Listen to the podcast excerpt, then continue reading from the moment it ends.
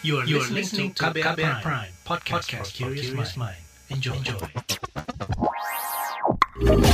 Kamu lagi dengerin What's Trending KBR Pagi.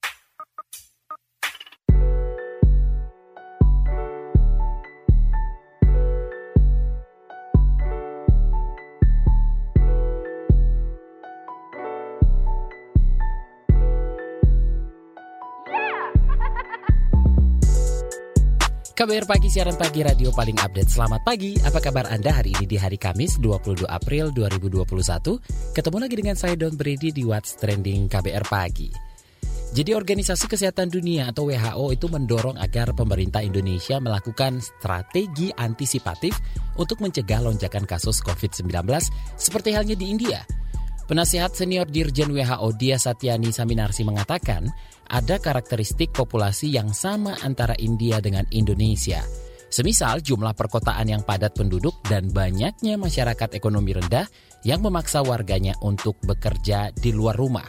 Menurutnya, pemerintah Indonesia tidak boleh kecolongan atau gagal antisipasi lonjakan kasus COVID-19. Dia merekomendasikan adanya konsistensi kebijakan penanganan COVID-19 yang taat protokol kesehatan. Dia meminta masyarakat dan pemerintah untuk tidak lengah agar lonjakan kasus dapat diantisipasi. Sementara itu, epidemiolog mendorong pemerintah untuk meninjau ulang kebijakan-kebijakan yang kontraproduktif dengan protokol kesehatan COVID-19.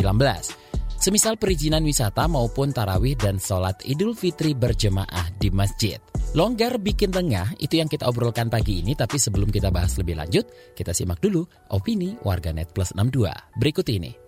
Dum dum dum dum dum dum dum dum dum dum dum dum dum dum Kita ke komentar at The Wind and Cloud. Sadar diri dan waspada, COVID-19 masih ada dan nyata di negara Indonesia. Jangan lengah, upayakan tetap patuhi protokol kesehatan. Lanjut komentar at Adrian7278. Saya sih nggak mudik ya, cuman mau wisata aja. Katanya wisata dibuka atau diperbolehkan. Kebetulan di daerah saya ada tempat wisata bagus, mending wisata ke situ. Pulangnya cuma mampir ke rumah sanak famili dan ibu mertua. Komentar at Apirin. Herannya buat kebijakan selalu setengah-setengah mudik gak boleh, tapi wisata, sholat raweh di masjid, bukber, jualan takjil, rame boleh. Ya kan bingung saya, niat gak sih ini pemerintah pengen covid selesai? At Nurudin Writer, terlena pangkal petaka belajar dari penularan virus COVID-19 di India yang melonjak drastis setelah sempat turun. Lalu at Rak HRTN, belajar dari India dalam 24 jam tembus 200 ribu orang terjangkit COVID. Apa rumah sakit kita mampu kalau itu terjadi? Dan terakhir komentar at Kelik Sudarto, intinya pemerintah harus tegas kalau pengen pandemi COVID cepat usai.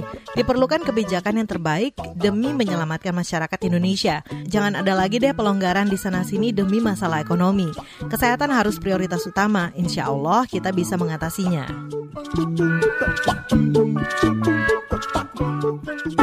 What's Trending KBR Pagi Balik lagi di What's Trending KBR Pagi bersama saya Don Brady. Kita lanjutkan ngobrolin soal longgar bikin lengah jadi Menteri Pariwisata Sandiaga Uno menjelaskan bahwa pihaknya itu menyiapkan tempat wisata lokal demi mengantisipasi lonjakan kunjungan akibat larangan mudik. Menurutnya dalam menghabiskan waktu liburan lebaran ada alternatif kunjungan yang dilakukan oleh masyarakat dalam PPKM skala mikro. Karena itu ia memastikan lokasi wisata lokal disiplin menjalankan protokol kesehatan COVID-19.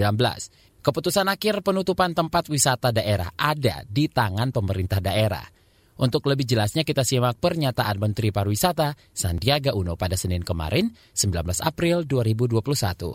Kami mohon betul-betul dihormati dan dipatuhi aturan dari pemerintah untuk tidak mudik karena belajar dari pengalaman e, mudik tahun lalu di mana 94 persen peningkatan kasus dan dari libur Nataru di mana peningkatannya mencapai 70 persen maka kali ini peniadaan mudik murni kita lakukan dan kita garis bawahi untuk memastikan fokus pemerintah dalam menekan penyebaran COVID-19 ini melalui bingkai PPKM skala mikro bisa kita wujudkan. Nah, ini yang pertama dulu. Jadi jangan bingung. Mudik tidak diperbolehkan. Titik tegas kita. Mobilitasnya sudah ada aglomerasi-aglomerasi yang disampaikan. Patuhi arahan dari pemerintah. Berkoordinasi dengan pemerintah setempat. Nah, yang kedua mengenai wisata lokal. Nah, karena ada pembatasan dan peniadaan mudik, berarti kita harus antisipasi. Yang kami lakukan oleh Kemenparekraf adalah memastikan wisata-wisata lokal siap melakukan protokol kesehatan yang ketat dan disiplin. Karena kita mengantisipasi mudik tidak diperkenankan, berarti dalam menghabiskan waktu liburan lebaran ini ada alternatif kunjungan yang dilakukan oleh masyarakat dalam bingkai PPKM skala mikro. Nah ini yang kami harapkan semua destinasi wisata ekonomi kreatif, sentra-sentra ekonomi kreatif patut untuk menyiapkan diri mematuhi protokol kesehatan yang ketat dan disiplin. Dan kami akan terus berkoordinasi. Kemarin dengan Pak Gubernur Banten kami sudah terhubung. Eh, kami menyampaikan bahwa keputusan akhir adalah di tangan pemerintah setempat dan satgas setempat. Jika angka penularan COVID-19 ini meningkat, maka keputusan untuk menutup tempat-tempat destinasi wisata dan sentra ekonomi kreatif akan ada di tangan pemerintah daerah setempat. Jadi kita harus sampaikan secara lugas bahwa protokol kesehatan dengan pembatasan kapasitas 50%, pembatasan dari segi protokol, pakai masker, menjaga jarak, mencuci tangan dengan sabun, testing, tracing, dan treatment 3T ini harus dilakukan. Dan saya ingatkan sekali lagi bahwa pariwisata bukanlah bagian daripada masalah. Kita justru menjadi solusi jika kita patuh terhadap protokol kesehatan, maka kita akan bisa mengendalikan pandemi ini dan sama-sama bangkit dan pulih di tengah dan pasca pandemi COVID-19. Nah, sementara itu epidemiolog UI Tri Yunis Miko Wahyono mengingatkan bahwa kondisi pandemi COVID-19 di Indonesia belum melandai. Terlebih kasus orang tanpa gejala atau OTG tidak dites sehingga pelonggaran atau kelengahan penanganan pandemi justru akan berisiko meningkatkan kasus corona. Kata dia, pemerintah harus berkaca dengan lonjakan kasus harian COVID-19 di India yang mencapai dua kali lipat hingga dua ratusan ribu. Sudah bersama saya epidemiolog UI Triunis Miko Wahyono. Patri, bercermin dari lonjakan kasus COVID-19 di India, apa yang bisa dipelajari oleh pemerintah kita? India itu salah berpolitiknya. Dia menurunkan tesnya dan kemudian dia ditemukan kasus variannya tadi 50 ribu, kemudian turun jadi 10 ribu, kemudian naik jadi kasus hariannya 100 ribu begitu. Jadi dia akhirnya dia sadar bahwa penyakit COVID nggak bisa dibiarkan, nggak bisa OTG-nya nggak diperiksa begitu, semua harus diperiksa. Oleh karena itu sekarang kasusnya naik begitu sampai 200 ribu karena penduduknya juga banyak. Itu yang saya takutkan dengan Indonesia. Jadi Indonesia itu OTG-nya sejak September 2020 tidak diperiksa. Padahal OTG itu 80% dari semua kasus COVID. 20 persennya adalah yang dengan gejala. Kalau di Indonesia, menurut saya, kasus COVID-nya yang dilaporkan itu 5.000. Itu kan 20 persennya. Yang 80 persen yang OTG kan nggak pernah diperiksa. Karena dalam kontak tracing yang tanpa gejala nggak nggak pernah dilacak begitu. Orang yang tanpa gejala nggak dilacak. Seharusnya kasus di Indonesia kalau dengan OTG 20 persennya 5.000 kasus hariannya, kasus orang tanpa gejalanya dalam teorinya ya 80 persennya yaitu 20 ribu. Jadi sebenarnya kasus di Indonesia juga 25 ribu sehari. Nah, antisipasi apa yang harus dilakukan pemerintah? Bahkan saya menganjurkan orang tidak ikut sholat taraweh, tidak ikut sholat id ya, bersama gitu ya kalau bisa di rumah begitu. Kalau vaksinasinya dalam waktu cepat, ya misalnya enam bulan sudah divaksin semua, aman lah negara ini. Masalahnya itu nggak bisa. Mau sampai kapan negara ya seperti ini terus gitu. Saya tahu kasus di Indonesia semuanya gitu. Tapi ya saya sedih aja. Terima kasih epidemiolog UI Triunis Miko Wahyono. What's trending KBR pagi? Newsbeat.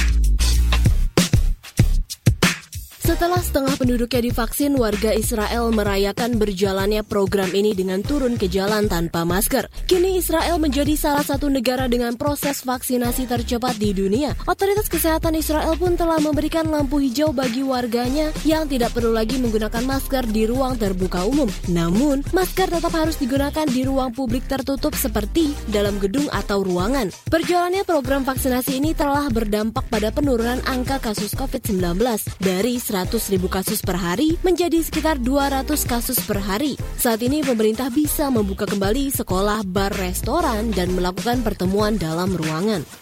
Perusahaan robotika Jepang iSpace akan mengirimkan robot penjelajah asal Uni Emirat Arab ke bulan 2022.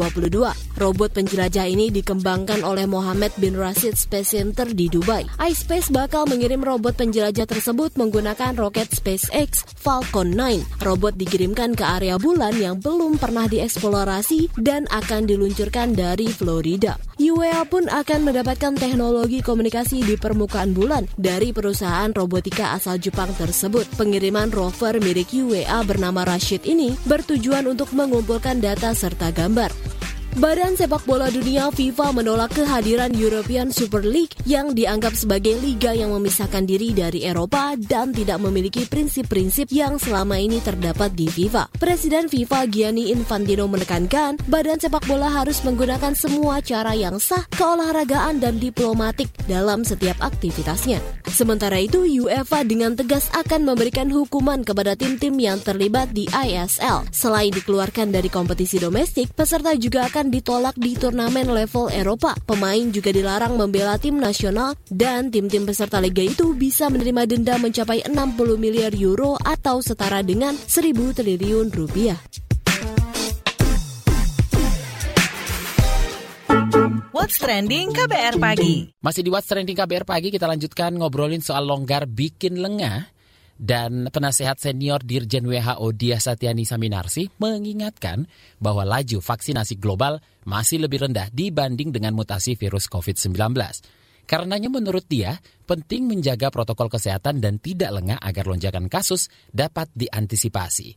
Lebih lanjut, kita obrolkan bareng penasehat senior Dirjen WHO, sudah bersama saya, Dia Satyani Saminarsi. Bu Dia, apa penyebab terjadinya lonjakan kasus di India?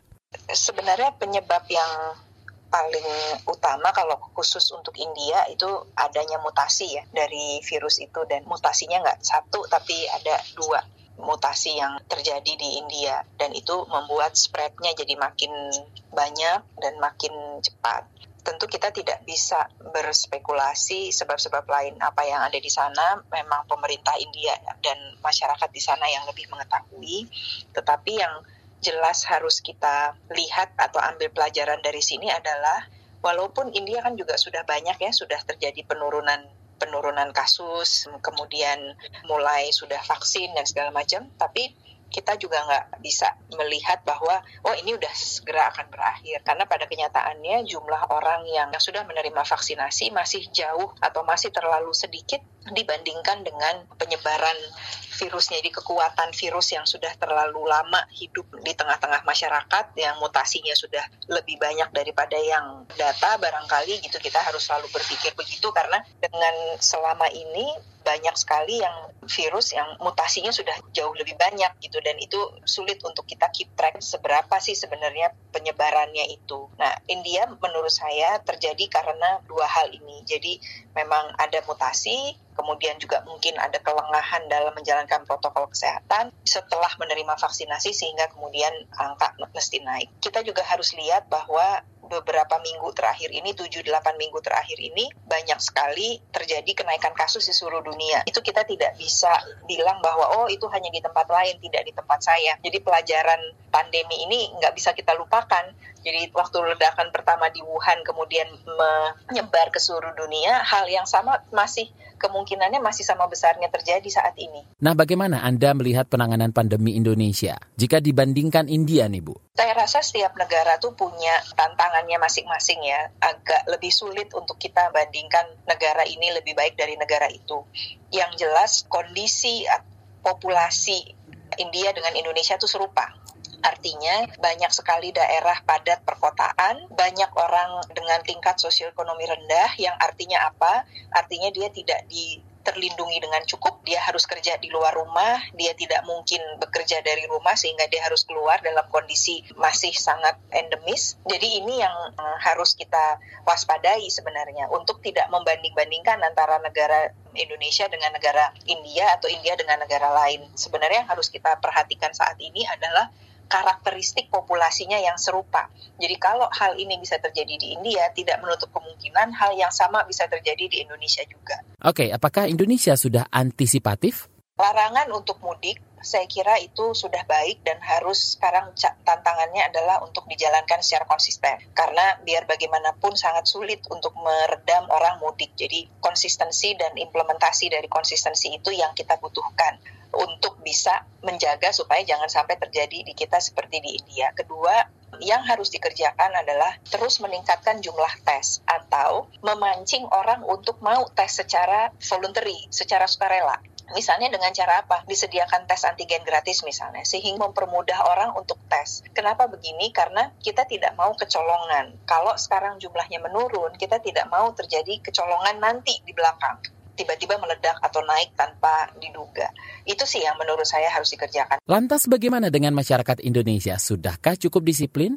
Kalau saya pikir harus lebih ditingkatkan lagi karena kita hidup di dalam kondisi di mana tidak mungkin lagi bilang orang untuk udah tinggal di rumah aja. Saat ini sudah orang harus pergi keluar rumah karena kalau nggak keluar rumah artinya dia nggak dapat penghasilan. Artinya harus pakai terus masker. Jangan lengah, jangan dipikir akan udah mulai disuntik jadi udah udah nggak ada masalah dong gitu. Jangan seperti itu. Justru sekarang ini nggak boleh lengah sama sekali dan kita harus berpikir kritis bahwa barangkali saja jumlah angka-angka yang terus menurun ini juga mungkin karena jumlah tes yang juga berkurang atau orang yang secara voluntary melakukan testing juga makin berkurang. Jadi kita harus terus dari sudut masyarakatnya juga terus patuh pada protokol kesehatan, pakai terus maskernya, sementara dari sudut pemerintah jangan kendor dan terus berinovasi untuk memberikan memudahkan adanya tes dan terus melakukan pelacakan atau surveillance-nya jangan sampai kendor. Terima kasih penasihat senior Dirjen WHO Dia Satyani Saminarsi. What's trending KBR pagi? Commercial break. Commercial break transfer ke sini udah, bayar ini juga udah. Ke gue udah. Heh, Allah, pertumbuhan ekonomi tuh lagi melambat, persis kayak tabungan gue. Betul banget. Harus matang ngelola keuangan. Pengennya tuh investasi sesuatu gitu ya. Apa gitu yang cocok dan menguntungkan? Hmm, coba dengerin uang bicara deh. Gue belakangan lagi dengerin podcast itu di KBR Prime reksadana yang tadinya 500 juta udah turun dari 250 juta sekarang 10 ribu sama kita ngopi mahalan mana ketika itu ada keputusan yang kayak begitu investor harus tahu gitu oh ada keputusan ini berarti implikasinya apa orang mungkin perluas literasi kamu lewat podcast Uang Bicara Uang Bicara menavigasi kamu dengan menghadirkan bahasan-bahasan seru dan populer mulai dari investasi sampai kebijakan. Dipersembahkan oleh KBR Prime dan bisa didengarkan di KBR Prime, Spotify, dan platform mendengarkan podcast lainnya. KBR Prime, podcast for curious mind. What's trending KBR pagi?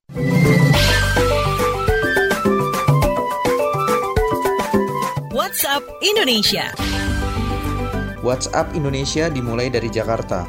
Mabes Polri menggandeng Interpol untuk memburu terduga penodaan agama, pria berinisial JPZ. Dia diduga menodai agama dengan mengaku sebagai nabi ke-26.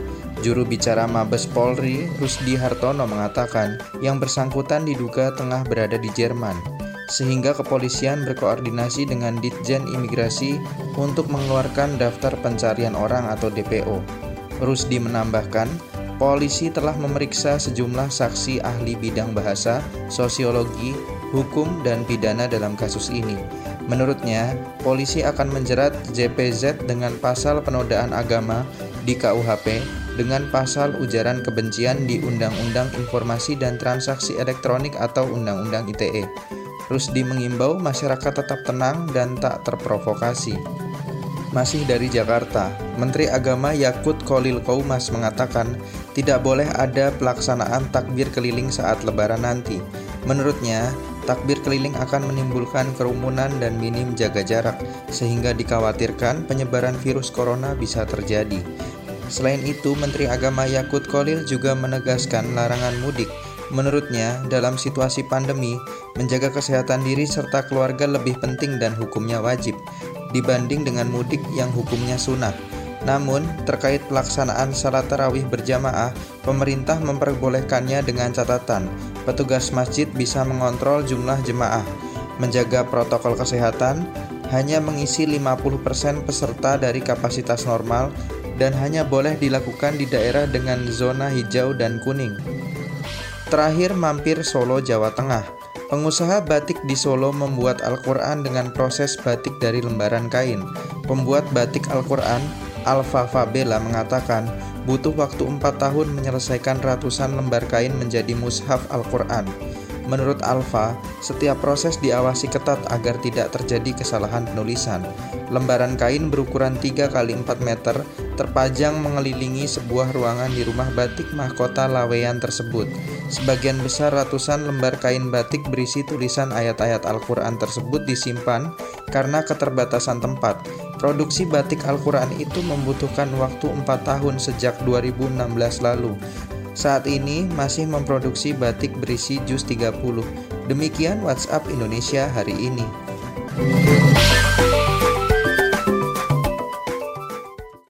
Demikian KBR pagi hari ini. Jika Anda tertinggal siaran ini, Anda kembali bisa menyimaknya di podcast What's Trending yang ada di kbrprime.id, di Spotify, dan di aplikasi mendengarkan podcast lainnya.